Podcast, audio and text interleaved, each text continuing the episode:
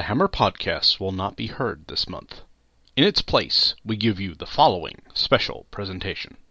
Legends of the Superheroes. For centuries, the world has been protected by a group of extraordinary men and women who have dedicated themselves to fighting crime.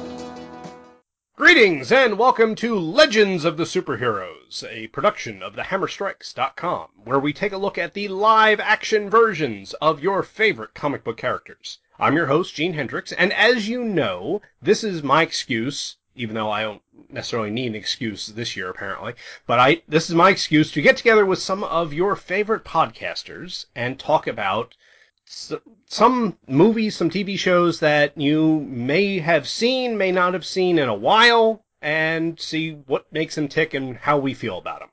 And this time out, I am joined by the Conway Twitty of podcasting, Mr. J. David Weter. How are you, sir? Excellent. Of course, you can call me Dave. I, I plan to, and I've shared a room with this man, so I can definitely call him Dave. Yes. Although we had the- a barbecue. Yeah. we had tasty food made out of doors. I will be politic about it.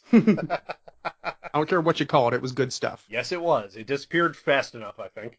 And this time out, we are going to be talking about something that is on a lot of people's minds recently, and that is Daredevil. No, not that Daredevil. Not the Netflix series. No, we're talking about the 2003 Ben Affleck movie, Daredevil, which I have to say, I haven't watched in a, a good number of years.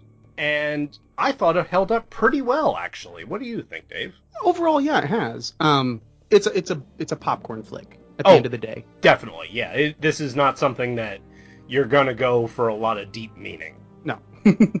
I don't think anybody actually. I hopefully didn't go to that movie looking for something like Sense and Sensibility. But if you're looking for a good action movie, yeah, it holds up for the most part. There's some technological issues, but Well, and you're going to have that with, uh, and technically it was still CGI in its infancy, Mhm. and you can, it stands out pretty, pretty well on this. It's, oh, that's a stuntman. That is something completely digital. yes. Uh, But some pieces really hold up better than they should, such as his radar sense. Oh yeah, I liked how they they did that. It was, I mean, m- the note that I took is it's actually more like sonar than radar, uh, and it's not like they have it in the Netflix series. And I don't know if that's so much they changed it to change it, or they had a different interpretation to begin with. You know Well, what I, know mean? when- yeah, when they set out to do the Netflix series, one of the things Jeph Loeb said was, "We're going to try to do the opposite of what the 2003 movie did," which hasn't been entirely true. They've, t- if you look at the very last scene in, in season one, Mhm. what's Daredevil doing? Exactly what he did at the end of this movie. Right.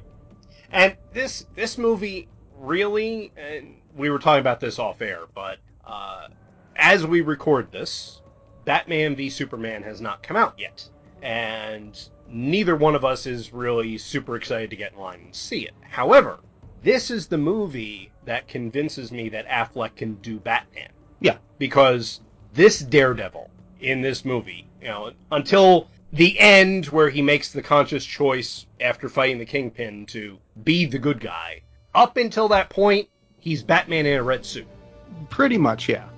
because of the way he he intimidates people and he beats a snot out of people and, and everything. I mean, And you get- Affleck, yeah, Affleck physically, I mean, he's what six eight and just built like a like a brick oh, house. he is huge, yeah. Yeah. And if it's if it's in a bat suit or devil suit, he's already intimidating. Right. Yeah, and he's got the acting chops. I mean, you you can tell not just in this movie, but in uh, a lot of the stuff he does, especially the stuff that he directs. Mm-hmm. You can tell he knows what he's doing. Yeah. Uh, let me see.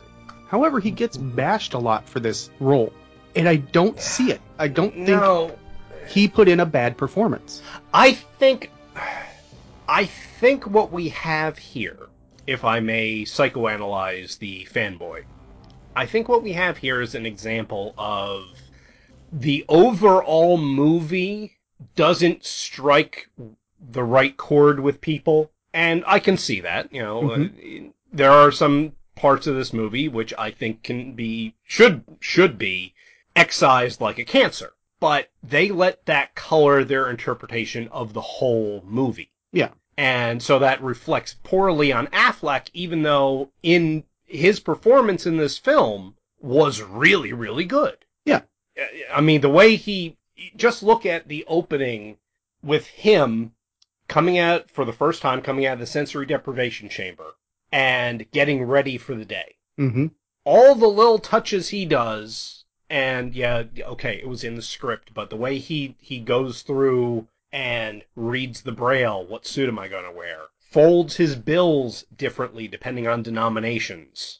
You know, all the stuff that a blind person has to do, and he does it like he's done it every day for 20 years. Yeah. And I would say that's something you see in this that you don't see in the Netflix series is those little blindness ticks, I guess, or just trappings that you would have if you were a blind person. Mm-hmm. The day to day. Which you, which you would think they would have more in the Netflix series because they have the time. They can show the quiet moments like this that this is, this movie is less than two hours. hmm and they ha- they are able to do that here. And yeah, part of it is we must instantly establish him as a character, but just you know show Matt paying for coffee on Netflix with a bill that's folded a certain way.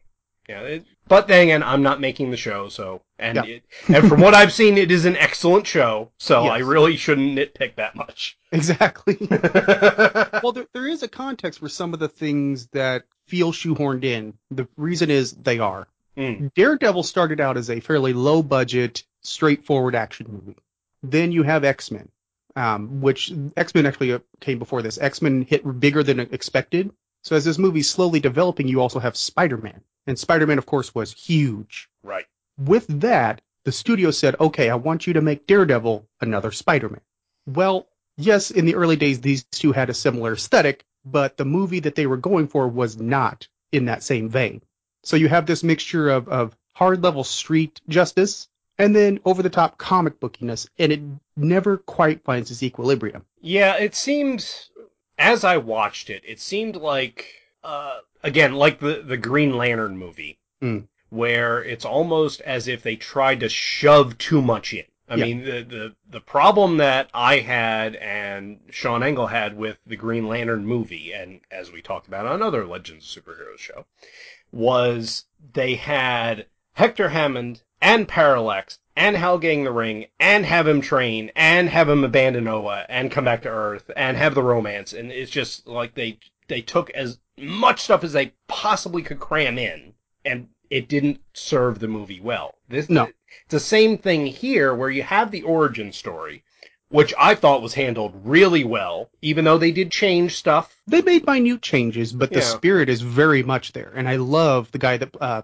is it. It's Keith David plays Matt, Jack Murdock. Yes. Love his performance and his look. Yeah, yeah. My my one quibble with the the origin in the movie is that Matt got blinded not because he saved somebody, hmm but because he was running away from his problem, which was finding out that his father was actually a mob enforcer. Correct. So it's it's a little bit of a character thing, but that does play into the way Matt behaves as Daredevil later in the movie. hmm Uh, but they did the origin story very well. They set Matt up and Foggy as these fight for the little guy, even though they pay you in fluke. Fluke is a fish man. See, I knew that because I fished for fluke with my father. it's one of the things you do with the Jersey Shore. But then they also cram in Elektra, and they don't do it well at all. No, that's it, and it ends up destabilizing the whole movie because of that. The movie surrounds Elektra, and Jennifer Garner's not playing Elektra. No. And It would almost it would almost work. Almost. If they kept the backstory. If they just said, "Oh, I recognize that scent. That's this woman, you know, I met in college or something." But this is Yeah, just a couple of lines could have saved it. anything. Yeah, but this is a first time meeting. He becomes so infatuated with this woman that he blows his secret identity completely with that stupid playground fight. There's no justification for that. There There's is- none. N- none. It, it is the, the worst scene in the whole movie. And she, okay, so apparently it, she has sex with him, and that makes him a puppy dog that must follow her around constantly. Yeah. Her father is killed. then she is dealing with the grief, and he takes that personally. Not because she thinks Daredevil killed her father, but because she's She basically wants to move on with her life. yeah, she actually she wants to you know deal with losing her only remaining parent, and he takes it personally to the point where once she becomes quote unquote Elektra with the sais and everything, which was such a quick turn, I don't understand where it came from. No. And stabs him through the shoulder that he's concerned with losing her again. The actual line is, I don't want to lose you again. He didn't lose her the first place. No. Where'd the again come from? But it, that would make more sense if they had this previous relationship. And it's just, oh, I'm seeing you for the first time again in 15 years. How, you know, let's pick up where we left off. No, it's, all this has happened. And, and it- that, that would have made so much more sense instead of the way it got shoehorned in. Well, and at the same time, you have Karen Page being completely marginalized. She isn't even named. Not really. No, it, it, it does get corrected in the director's cut. She has something to do, but you have Ellen Pompeo, who she's bigger now because of Grey's Anatomy, but even then she was in Old School the same year. She was doing high profile work. So you have this actress that's you know somewhat known on the rise, and you waste her completely. What she has maybe two lines. Oh, plus one, and that's it. She gets some coffee. Right. Karen's incredibly important, and the more I'm doing uh, right now as we record this, I'm doing Daredevil Yellow, hmm and I'm realizing more and more just how important she is to the overall just method, or pardon me, method, pardon, mythology of Daredevil. Yeah, it would. you waste her. It, it does. It doesn't make sense. But then again, uh, even you know, for those people that aren't steeped in Daredevil lore, they know Elektra. hmm Except for the Netflix series, your average Marvel fan doesn't necessarily know Karen Page. They may know what eventually happened to her, just as a you know a, a bit of trivia, but they don't know her relationship with Daredevil. So That's true. Uh, it, it I can see it as a marketing thing. Is you know what is one of the iconic shots of Miller's Daredevil? Bullseye stabbing Elektra. Yeah, and everything that it implies. Right. Which is funny that for the the rating they got, the PG-13, one of the things they had to cut, as Bullseye is stabbing her through the chest with her own sai, implicating rape, of course, Mm. very heavily. One of the things they had to cut is you, he can't kiss her before he stabs her. I kid you not. Wow. You can't. If you can, he can stab her or he can kiss her. You can't do both. you can't make this stuff up. No, I wish I could. Wow. That that's insane. I mean, you. Uh, Well, I think, and maybe the mentality was that kiss takes the rape allegory just a step too far into from subtext into almost text. mm, That's the only justification I can see. But it's still, it it does. It's whatever. Yeah, okay, enough enough about Elektra for now. but now, keeping in mind that we're coming off of an absolutely brilliant performance by Vincent D'Onofrio hmm as Wilson Fisk. I love what they did with him. Now, keep in mind, people, I've only seen the first season so far, but I loved how he played Fisk and everything. However, Michael Clarke Duncan is the kingpin right out of the comics. yes, He is just brilliant in this movie. He's a he's the correct mass, the correct the correct size, and he's got the the perfect attitude of I control everything. Even these people that don't think I control them, I control them. And it's it's just terrific. I love the affectation that they have with the rose. That it plays through all the way through the movie. That plays all the way through the movie, and it reflects again the comics because what identity did Fisk's son take to oppose Yes, it? the rose. It's perfect. Well, And- you actually not only the rose because you just made a scene pop into my head at the very end when when Matt drops the rose after defeating Kingpin and taking the high road. hmm You hear this this piano sting. I was listening to the score. It's on Spotify. You can also find it on YouTube. This score is extremely underrated. It's Yeah. by Graeme Revell. Uh, he did The Crow and Crow City of Angels, and it's it blends into the movie just fine. You don't notice it; it doesn't stand out. But if you listen to it independently, there's a lot of textures to it, Hmm. I'm and that's something that could down. be said for the movie as a whole. Yeah, and that's something that when I I first saw it in the theater, I enjoyed it. You know, it wasn't a uh, Batman '89. Oh my God, they've you know they've nailed this part of the character, or you know the the story was. I I loved Batman '89 when I first saw it. I still love it Mhm. today. Daredevil, I saw it in the theater, and I was like, okay, from my limited knowledge, they did that really well. Yeah. And I'm not a huge Daredevil guy. I had several individual issues because when I was growing up, it was uh, you get what you can get. Yeah, Really? what's on the spinner rack? Right. And so I had a few, I had some issues. Uh, one I remember ha- was with Blackheart.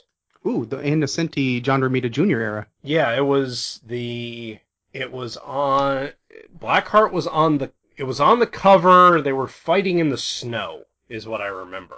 And it was a psychological issue. It wasn't, they never, in, in the issue, Daredevil and Blackheart never actually fought. It was Matt imagining that Blackheart was there, like taunting him about, I can't remember much more than that. But it was, it was a very well done issue. It was the, this man has a lot of Catholic guilt Yes. kind of thing. And which is another thing they do very well in this movie. But you know, I, so I had that. I had more issues of other titles that had Daredevil in them, like the Secret Wars 2 crossover with Fantastic Four, where Sue Storm is has become Malice as the Ah. issue where they reveal who Malice actually is, and Daredevil's there with Reed Richards, and he, he comes in, he asks Richards, why are you fighting a blob? Because his radar sense detects the force field, Yeah. and not, you know, the person inside it. So I, I know Daredevil more from his interactions with other heroes than his own series. So, but when I saw the movie, from what I knew, that was, you know, that makes sense. That's, that's Daredevil as I, I can relate to him. Yeah, and for 98, uh, 95% of the movie, there's nothing there that wasn't somewhat in the comic. Right. It, it was it was true to the character to a, greater extent than it was. It, it deviated in small portions, but not by much. The biggest deviation is that Kingpin, of course, is responsible for Jack's death. Yeah, and that's a, a again, it's a Batman '89 thing. Yeah. It's we must make the Joker responsible for the Wayne's murder. Which, in both instances, I think it worked. Yeah, it, it's it's a way to tie the major character, the major villain in with the hero without this elaborate building up to it. It's Mhm. oh, that's the, that's the person that did it. Therefore, I must take that person down. Yes. Which the final conflict has been compared to a, a boss battle in a video game, and that part I can't really deny. Yeah, yeah, I, I can see that. Yeah. Uh, so another nice thing that they had in this was uh, all the creator names Mm-hmm. in there.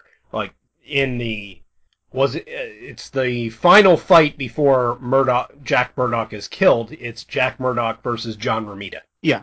And they talk about Men- Bendis, Mack, Miller. Right, and then Kevin Smith's character, the medical examiner, is named Kirby. Yes.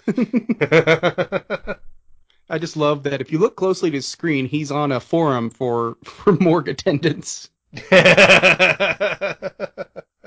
But, uh, well, I mean, extending from that, you have a great performance from Joe Pantoliano, uh, that guy, Joey Pants. Yes. I can never say his name. Pantoliano. Pantoliano. I'm Italian. As- I can say it. Gotcha.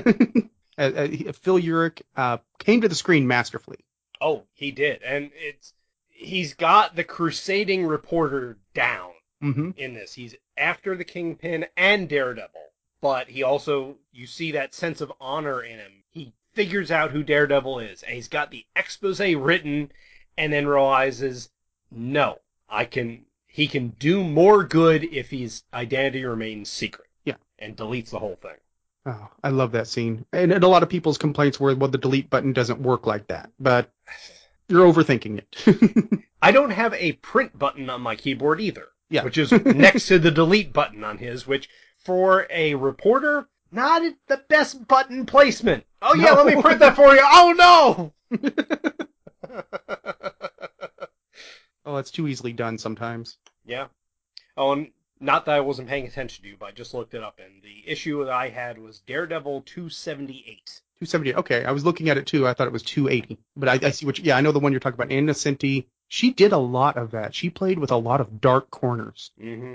and a lot of people they they give her run some flack, but I think it stands up a lot, up to Miller even.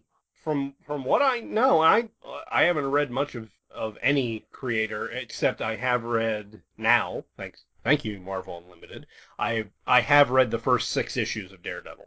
Which the Mark Waid? No, the Oh, the the original. Okay, the yellow costume. gotcha. uh, because I my current reading project when I'm not distracted by other things is I've went to the uh, complete Marvel reading order, Mm-hmm. printed out the first list that I could get of everything in order, starting before Fantastic Four number one, and Oh, I'm wow. reading them in order. And a lot of that, I, I'm surprised at how much Golden Age is actually available on Unlimited now. Yeah, well, it's not available there, there are other places. Yeah, well, when I say before Fantastic Four, I mean things like, uh, was it a Journey into Mystery? I can't. Mhm. Where, And- uh, well, wherever the Mimic first appears, oh wow, because because it's before X Men, but Stan Lee created this character who was a mutant in this throwaway sci-fi story. Well, after they he created the X Men, he said, "Well, that character's a mutant. Let me bring him back," and that's where the Mimic came from. so kind of in a similar Ant Man scenario. I- yeah, exactly. Except this guy ended up being a villain. Yeah. With the worst fashion sense ever. You're being too nice.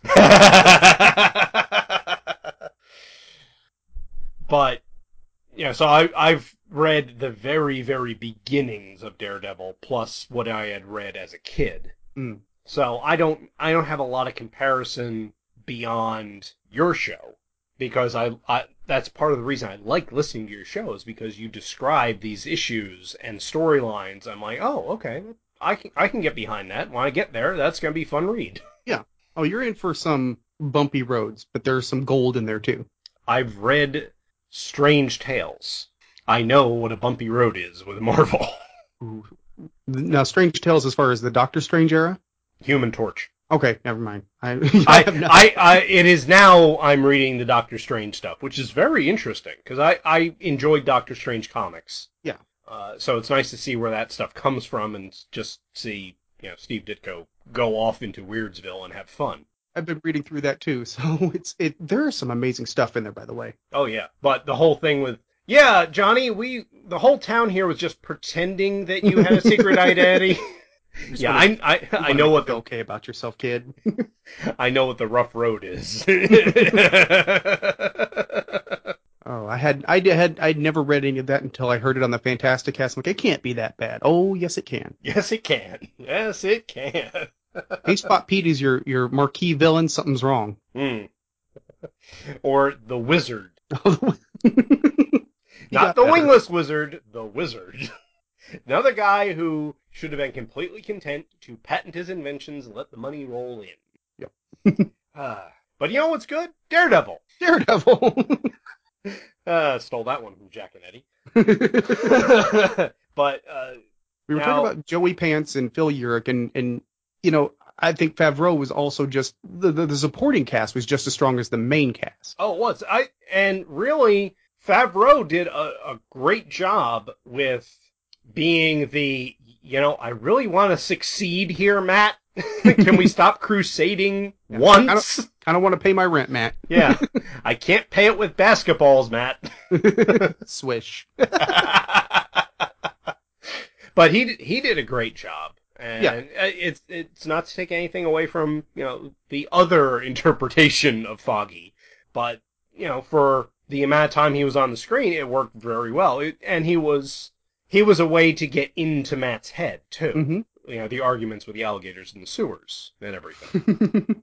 well, there's also subtleties in the interactions with Foggy. Mhm. Um, the whole conversation between the two of them and and the message from his girlfriend at the beginning of the movie is no, he, Matt's not letting anybody in. right. He's he's guarded he's a fortress. If you look at the last time Foggy and Matt talk, Matt's not in a suit. This is on a Saturday. This isn't let's get ready for work and talk about our day. This is let's socialize. Right. Let's go hang out. Yeah. And that's a big step, and it's very, very subtle. And I didn't catch it until I listened to the actual uh, commentary years later.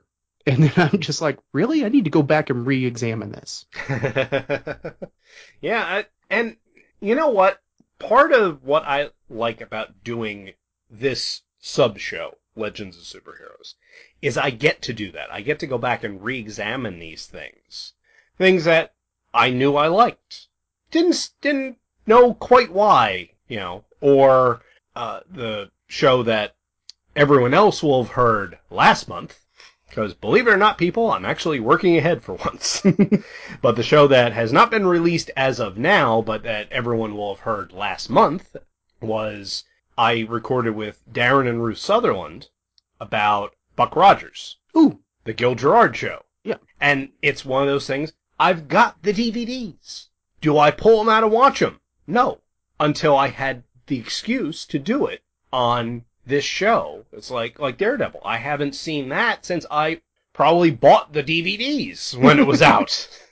And do you realize this movie is 13 years old? yeah, I thought about that. It's, I mean, just a little over too, like a 13 years and one month. Yeah, it's oh man. And see, I can still remember where I was. I had so much anticipation for this movie because it, you know, it's my guy. Right. It's Daredevil. And what have I had in my lifetime? We had Trial of the Incredible Hulk, which you could take or leave. It has its charms. Yeah. You had uh, the Spider-Man the Animated Series episodes that are on the Spider-Man versus Daredevil DVD. Which I have. Eh, yeah, I have it too. And Daredevil sounds very geriatric there. And then you had a couple of episodes of Fantastic Four, hmm or just it was actually just one based on two issues. And suddenly he's in a full screen, you know, full release, somewhat big budget movie. With big names. Yeah, with big names. Although I have to admit, I was actually I remember being disappointed when it was Ben Affleck that was cast because one of the big rumors that had been persistent was Matt Damon. I'm like, yes, get Matty in there. And I think would he have been a better Daredevil? Maybe he would have been a different Daredevil. Yeah, I I could see where he would he would be he would be good in the role. I don't know how if I would like him better or worse though. Yeah. Uh, but I mean Affleck did an amazing job. Yeah. So I have, I have no complaints as far as that goes. No, he looked Yeah. as much as he dislikes talking about him being in that costume. It looked fine. Oh it looked far better in the third act when he buttoned it up, it more proper. But it looked good on the screen. It was practical. Mm-hmm. And that's really when you think about Daredevil, is you would think that his outfit would have to be practical. hmm just because he doesn't have a healing factor. He doesn't have super strength. He needs all the protection he can get, so that leather outfit Yeah. made sense, and that's that was the whole reason in the Netflix show why he ended up with it is because he was sick of getting stabbed and shot and everything all the time. Which he did. Mm-hmm. But yeah, I mean, it, th- there was a lot of care that went into this movie. I think the right attitude was there. Mark Steven Johnson hasn't made a lot of great movies. I mean, I'll just say that Ghost Rider was Ghost Rider. I like Ghost Rider. I don't dislike it, but I can't say it's a good movie. I think this is a, a light years ahead of that. Right. I, I would agree with you there. But Mark Steven Johnson came into this as a director who did uh, I can't remember the name of the movie Billy Elliot. Oh yes. It was it was a family you know drama. hmm he he had never done an action movie before and he came in as mentioned he came in expecting to do this low budget street level movie that was supposed to be released in the the wastelands of winter and with no big expectation and the studio changed that around on him and i think he stepped he actually stepped up to the plate for for the the most part Yeah, yeah. I mean, essentially, what happened to him is what happened to Gene Roddenberry with Star Trek: The Motion Picture, mm-hmm because they were that was supposed to be Star Trek Phase Two, the TV series, yes until this little thing that I don't know if you people have heard of. It's called Star Wars happened. And then Paramount's like, uh, no, no, no, no, no, no, no, no. We need something to compete with that. Make it a big budget movie, and it's still one of my favorite sci-fi movies ever. So I have no complaints.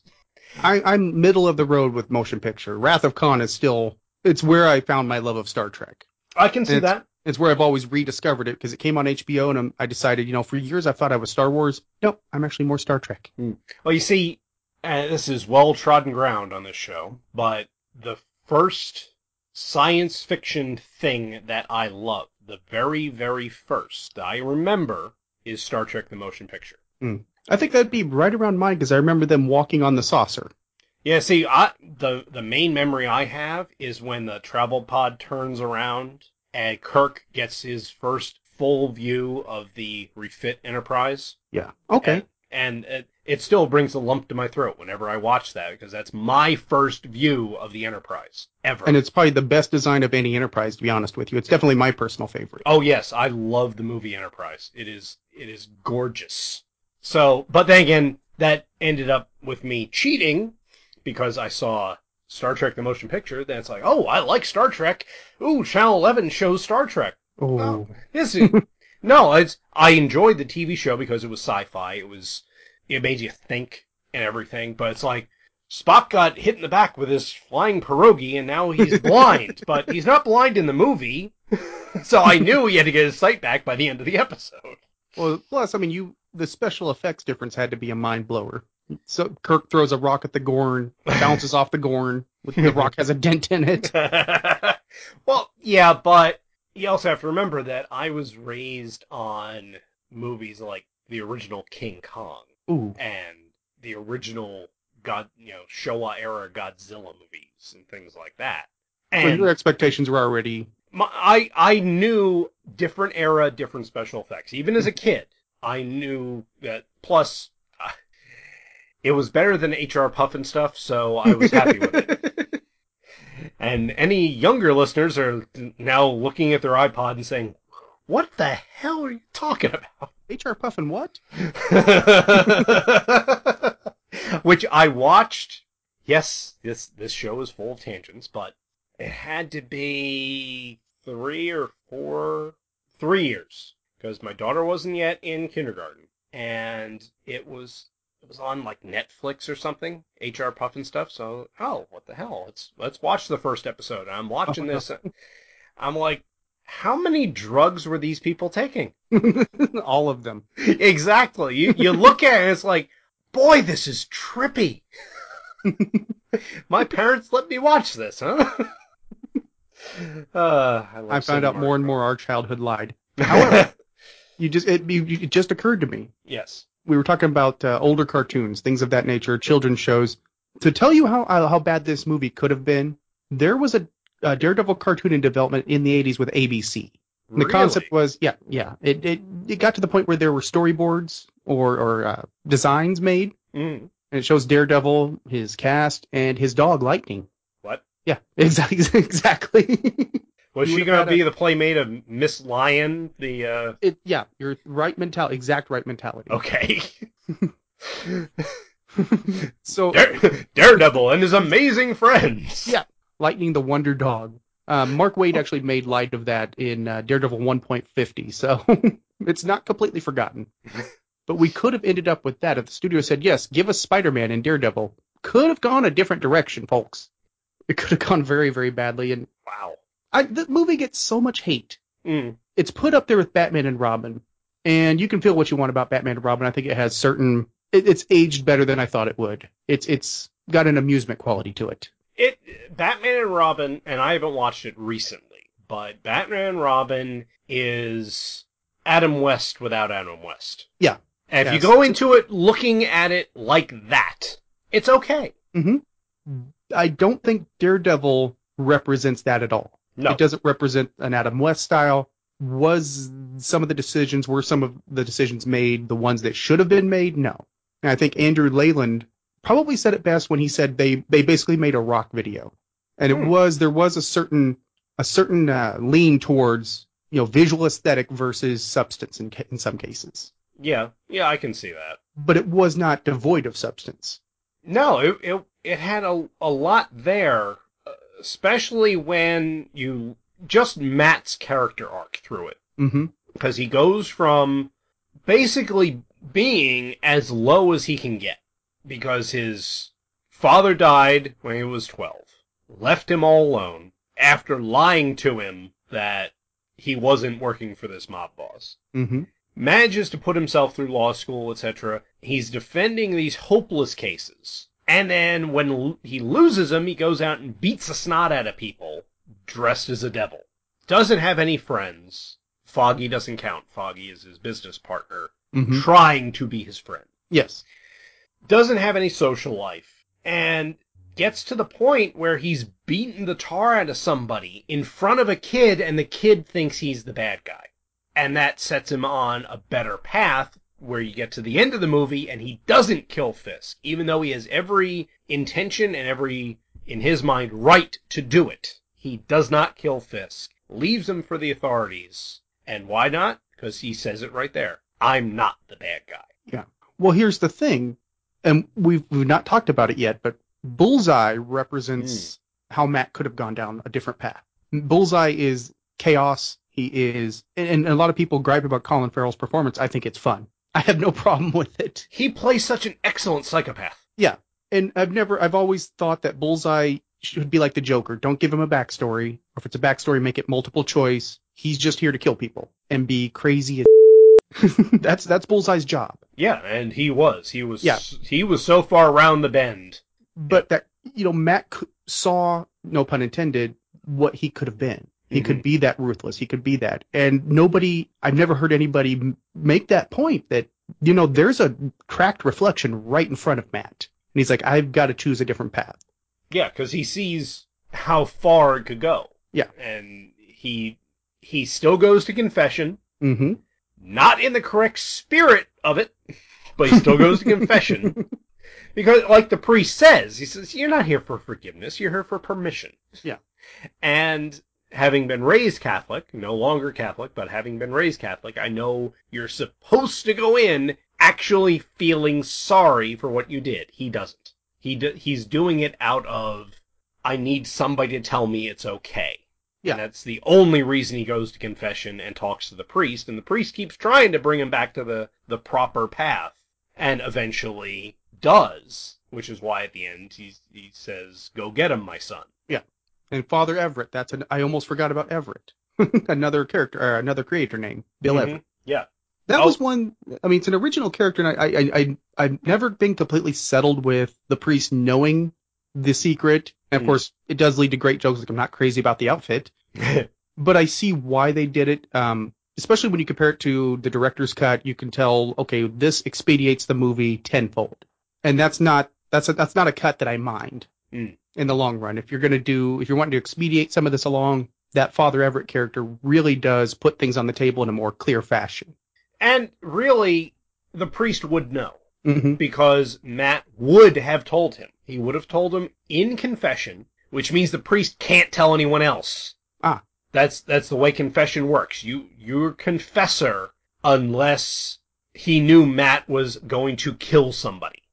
He wouldn't he is not allowed to tell anybody. It's that's the whole point of it. Is you're able to confess your skin your sins completely and without reservation because you know this person's not going to go gossip about you. Or hopefully. Well, that's the goal. That's that's the way it's supposed to work, and that's so it makes sense to me that when Matt was really getting into this, he would have gone to confession and he would have told the priest about it. Yeah, kind of like he did in the Netflix series. Right. Although in the Netflix series, the, the that father kind of figured it out on his own. True. you know, because it was a roundabout way of telling him. but this, this, I believe that Ben Affleck's Matt Murdock would have come right out and say, "Forgive me, Father, for I've sinned.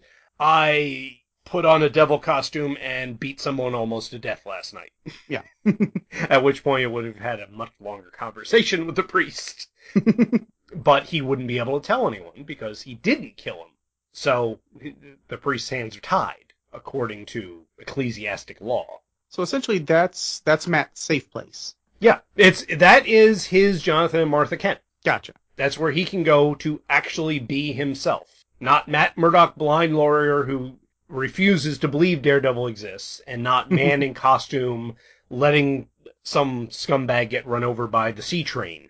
Which I, I will defend that scene a little bit. The the scumbag that got run over kind of did it to himself. A lot He of did. people are like, Daredevil kills. Well, Daredevil was there. I don't know exactly what he intended to do, exactly how he was going to meter out justice. I think we can assume maybe this was his, his intent. But Quesada, the character Quesada actually came at Daredevil. Daredevil defended himself in a time of weakness. Quesada ends up on the tracks at a point where Daredevil's not going to be able to get him back off of there. Right. The the only person that he Daredevil killed in the movie and you can make a case that he didn't, is Bullseye. Ah, nope. Bullseye. There's a there's a post credit scene. Mm. So Bullseye actually does live. He's just in a full body cast. Right. Which was also something right out of the comics. Yes, right out of uh, the late Miller Yeah. run, right after 181, after Elektra. Right. So Daredevil doesn't actually murder anybody. He may not go out of his way to save people, but he doesn't out and out kill anyone. Yeah. So he hasn't crossed that line yet. And that's by the end of the movie you know he's not ever going to cross that line. Yeah, he's going for a higher ideal. Right. Finally. Well, and that's the thing is Daredevil's an imperfect character. That's why I can do I, I don't know how many episodes I have left, you know, for my show Dave's Daredevil podcast. I don't see the end in sight yet because there's so much to talk about because of those imperfections. Mm-hmm. You put him up against Superman, eventually with Superman you're going to run out of imperfections. He's kind of the ideal. Matt is just you could you Matt has moments where he's a complete jerk. Yeah. And completely blows it. And as you had in, as of when we're recording this, the episode you just released last Sunday in Daredevil Yellow, there's examples of him showing Karen, yes, this is exactly who I promised my father I'd be. This is how, you know, I'm using my brain, not my brawn. oh, you're not here anymore? Let me beat the snot out of these guys. really good scene. Yeah. and I, I, I, I think Daredevil Yellow has been showing me a lot about the character, which going into the movie once again, there's a lot of that in there, those imperfections that he's just a guy. I've not done perfectly in relationships or made perfect life choices. I don't know anybody that has. I'd be terrified of that person, to be honest with you. really, yeah. Yeah. And that's Matt. He makes the mistakes we would on the level of a superhero. hmm He saves Bullseye when maybe he probably should have left him on the tracks. And then he has to live with that. And that's what we see here is Matt making these mistakes, trying to rectify them. You see a man starting to learn to live with these and move forward. Which is, If if it, if it doesn't sound too cheesy, it's a it's a story of healing in all reality. Yeah, yeah, and it's it almost makes me sorry that there wasn't a sequel to this movie because I would mm-hmm. I would have liked to see a more heroic Daredevil in the movie. Nope, we went a different direction. They went with Elektra. Well, that's the title. You know, it's a movie I've never seen because I never had any desire to see it. Yeah, I've never that and Catwoman I have never seen because there's I don't I don't see the point in having a migraine. Yeah. That I may possibly check out the the new Fan Four Stick movie when it comes on FX or something. I won't check out either of those. No. well, I think uh, the Fantastic, yeah, that looks bad enough to I- just be entertaining. I could MST that that movie. Yeah. it's it's hard to do when a movie does it for you. And I think I think I caught something on it was on FX like you said, Elektra, and I think I watched maybe 10 minutes. I'm like, nope, done. That's supposed to be Typhoid Mary. I don't I don't understand what you're doing here. that's, that's about nine and a half minutes longer than I thought you would last. Yeah. well, I thought, well, Terence Stamp is in it. He, he'd make a good stick. Turns out Scott Glenn was born to play the role, but Well, yeah. yeah. turns odd into stick. Worked for me. Not worth it. Yeah, well, see Chancellor Valorum for how Terence Stamp doesn't exactly have the best roles. I will not go any further than that. no need to. he cashed the check. I don't blame him. You want to offer me how much to show up and get overruled? Fair enough. I'll talk to the rubber puppet. I'll do whatever you say. As long as there's a paycheck in it. well, you actually, rubber puppet brings up the special effects. We kind of hit on that a little bit. Right. This movie, I'm trying to think of the time frame. Blade 2 would have come out maybe four months. No, it would have been about a year. I'm sorry. Because Blade 2 was at the end of 2001, beginning of 2002, right in there. hmm Blade 2 was the beginning of a very experimental time, to call it something nice, in CGI. Blade 2 had these memorable scenes of CGI that were terrible. Blade fighting these people in front of these giant lights, and it was like uh, Rudolph the Red-Nosed Reindeer, the Christmas special. It didn't look realistic, it didn't look dynamic, it looked crappy. Daredevil was that a notch up. There were moments where the CGI looked great. hmm And then there were there were things like the the chapel fight on top of the giant organ, Oy. which apparently bats live in there. I don't know if that's a real thing in giant cathedrals that bats hang out in, in the organ pipes that somehow don't have holes at the top, but I'd be terrified if it was.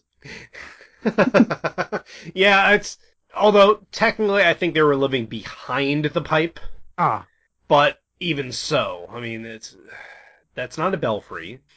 No, no. Bats aren't supposed to be there. Uh, so yeah, it, that was now I have to say when they had the CGI Daredevil going around the rooftops, that was done pretty well. For the most part, yeah. When he's flipping on uh, clotheslines, yeah, Mhm.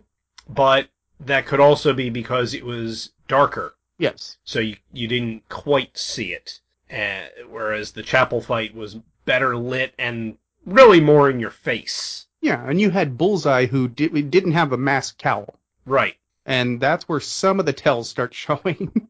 And uh, that's a that's a question I had for you because one of Col- Colin Farrell's lines in this is, "I want a bloody costume." Why doesn't he get a costume? uh, apparently, it was in, in the original script he did. Then why leave the line in? It comes off sarcastic. Ah, okay. If, if you say so. Yeah, I mean that's the way I always read it. Was I kind of you know I want a bloody costume, just being not sarcastic, but yeah, I guess sarcastic be the only way I would. I don't know the exact term I'm looking for, Mm-hmm. but it was. I don't think he actually the way they wrote it, he wasn't really wanting one in this Oh, version. Okay. He was just like, yeah, I want to look like that guy. Yeah, it's just the way the way I have always heard him say that line is, you know, get your tailor on the phone.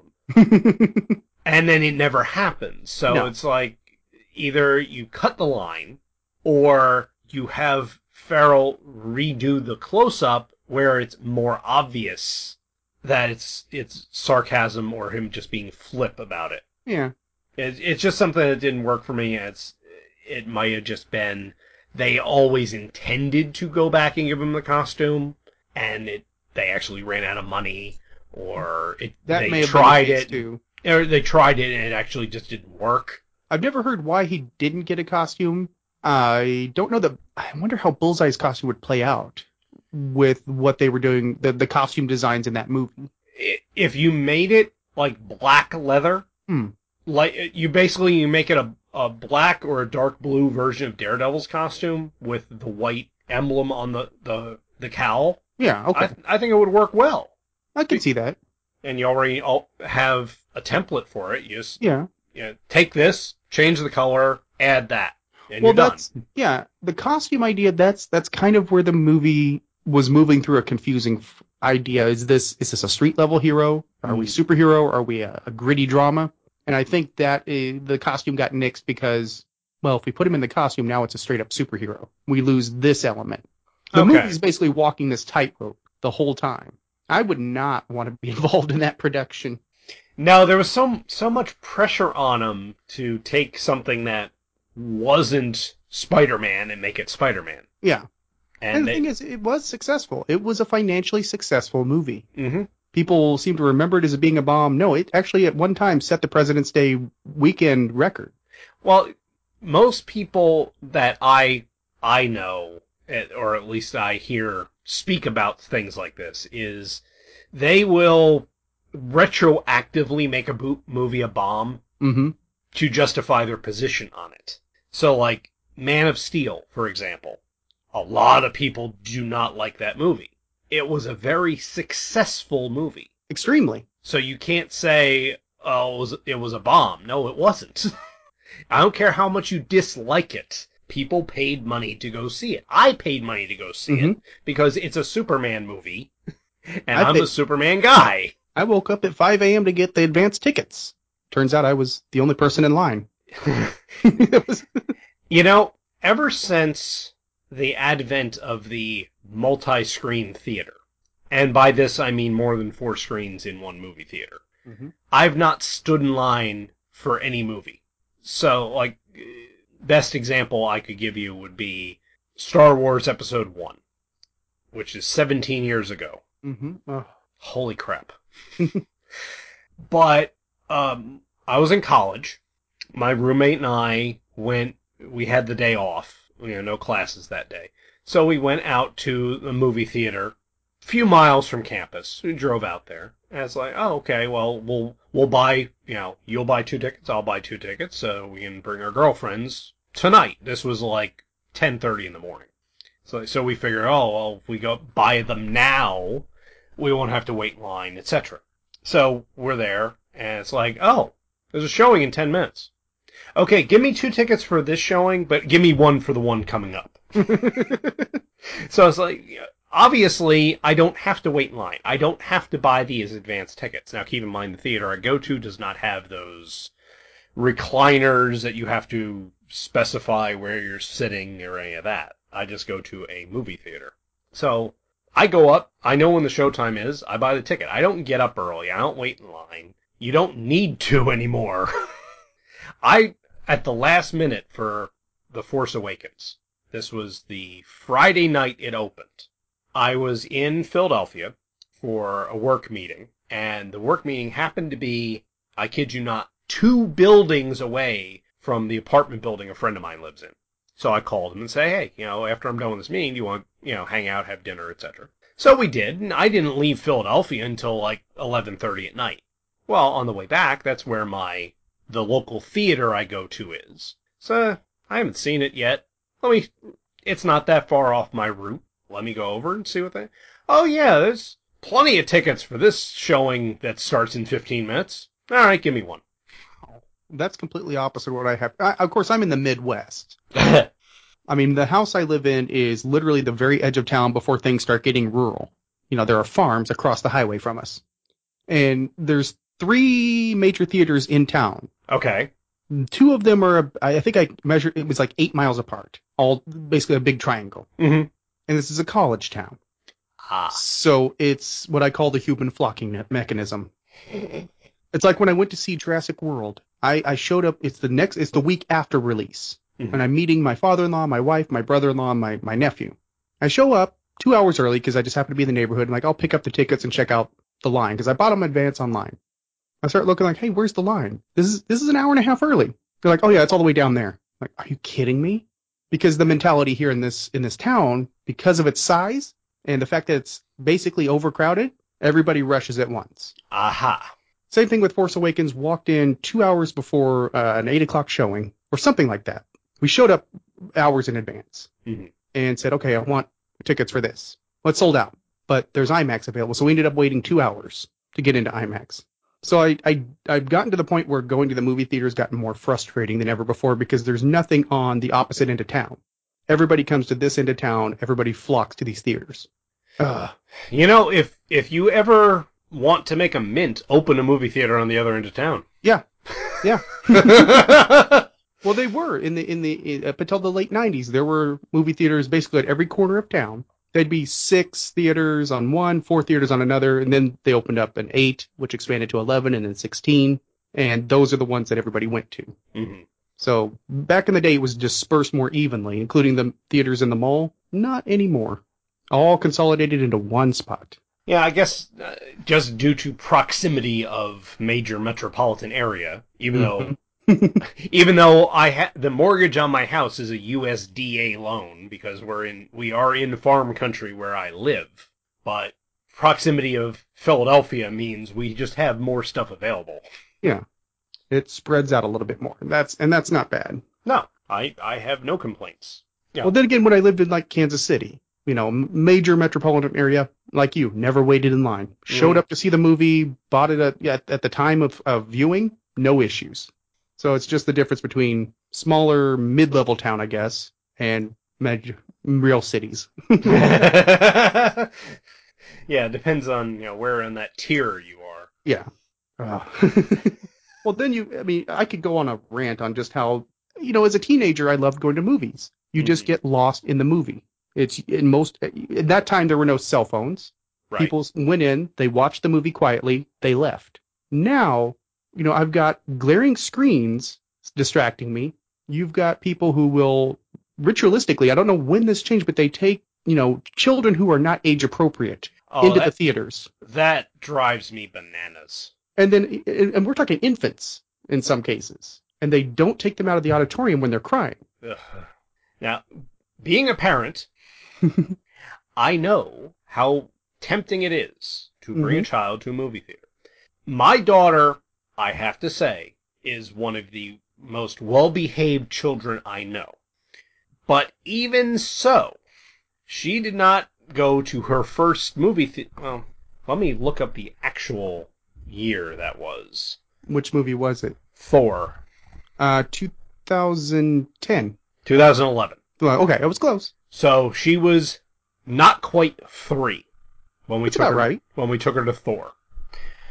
She slept most of it.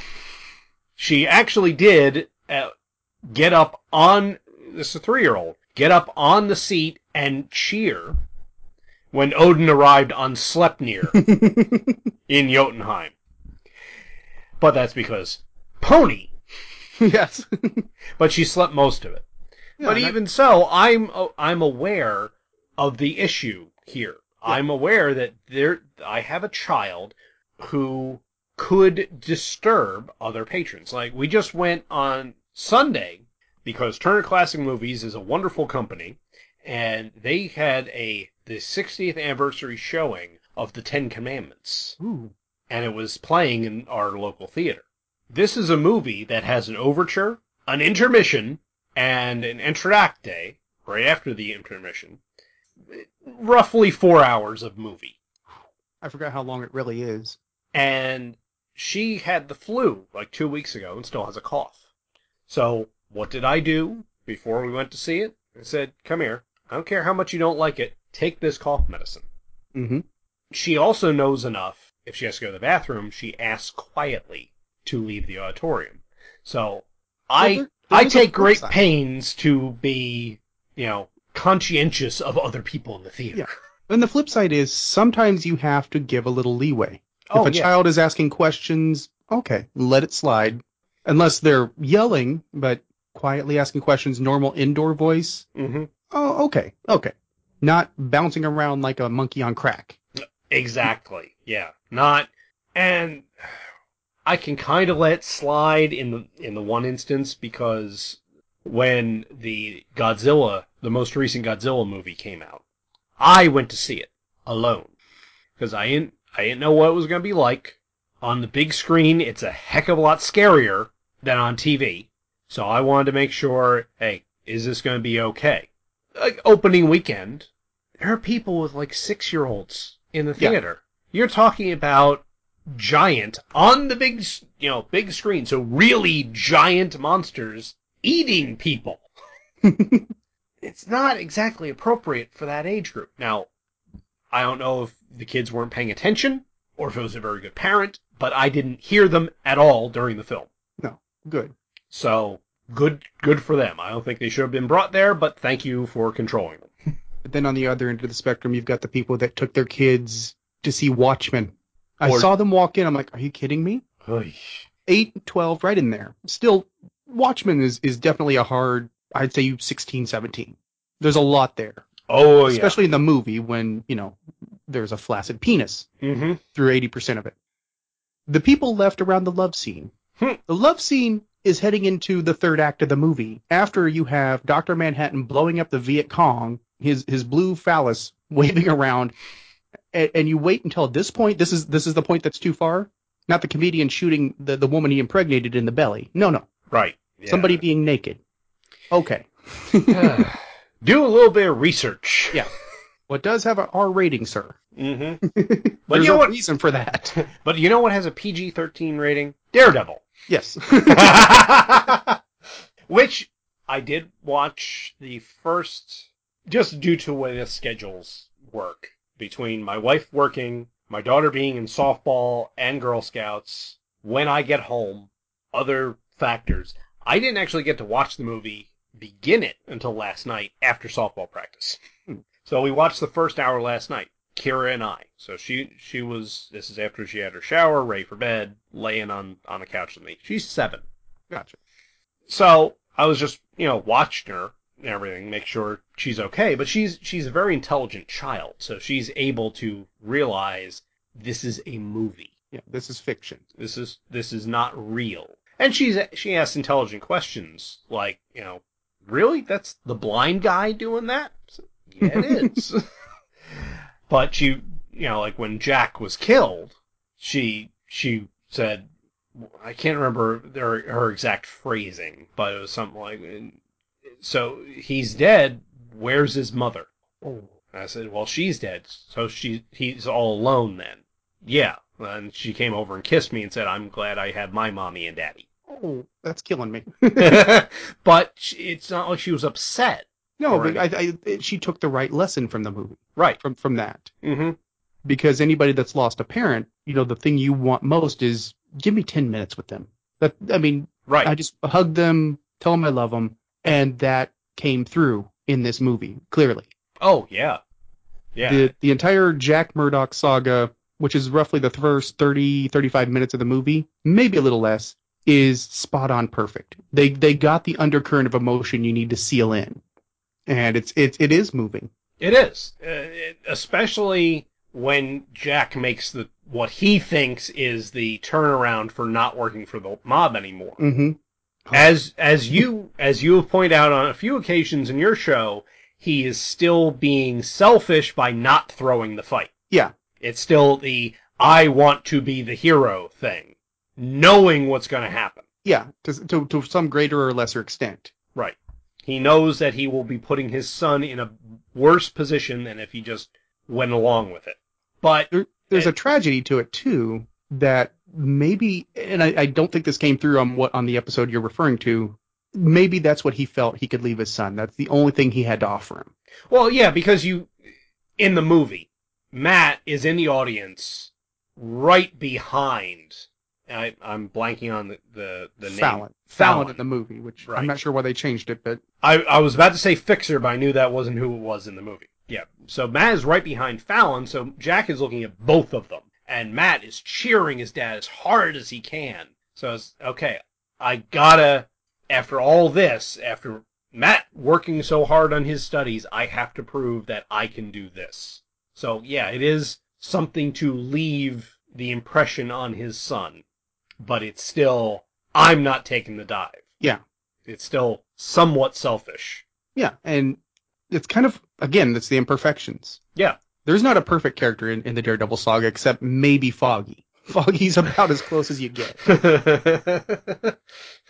and it's it, it is it's a very emotional the first part of the movie is very emotional and then that emotion kind of simmers below it below everything and that's that's where the studio comes in and, and it's like oh we need more action sequences so you get a playground fight hmm. with wire work because that crouching tiger hidden dragon thing worked so well well, that worked well just because it was that genre. That's Yeah, how it was that- supposed to be. but we should get that guy to direct the hulk Yeah.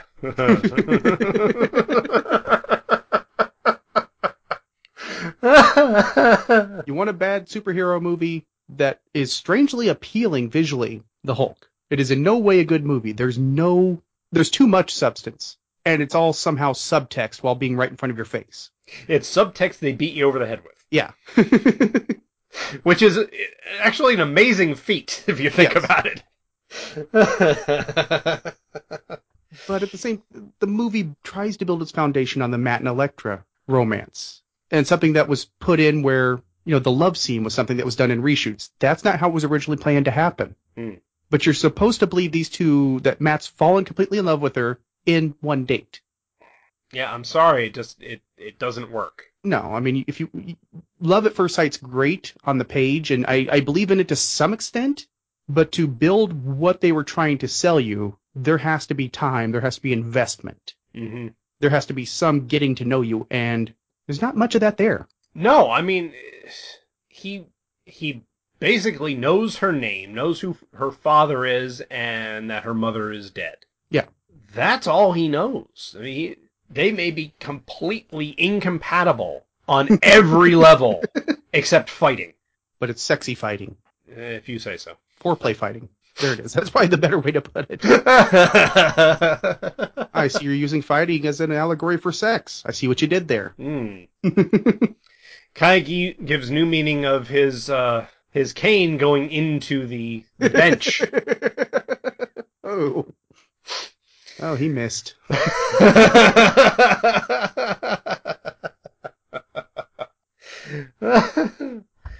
uh, Well, as far as your first impression in 2003 and your impression today has has has anything changed for you?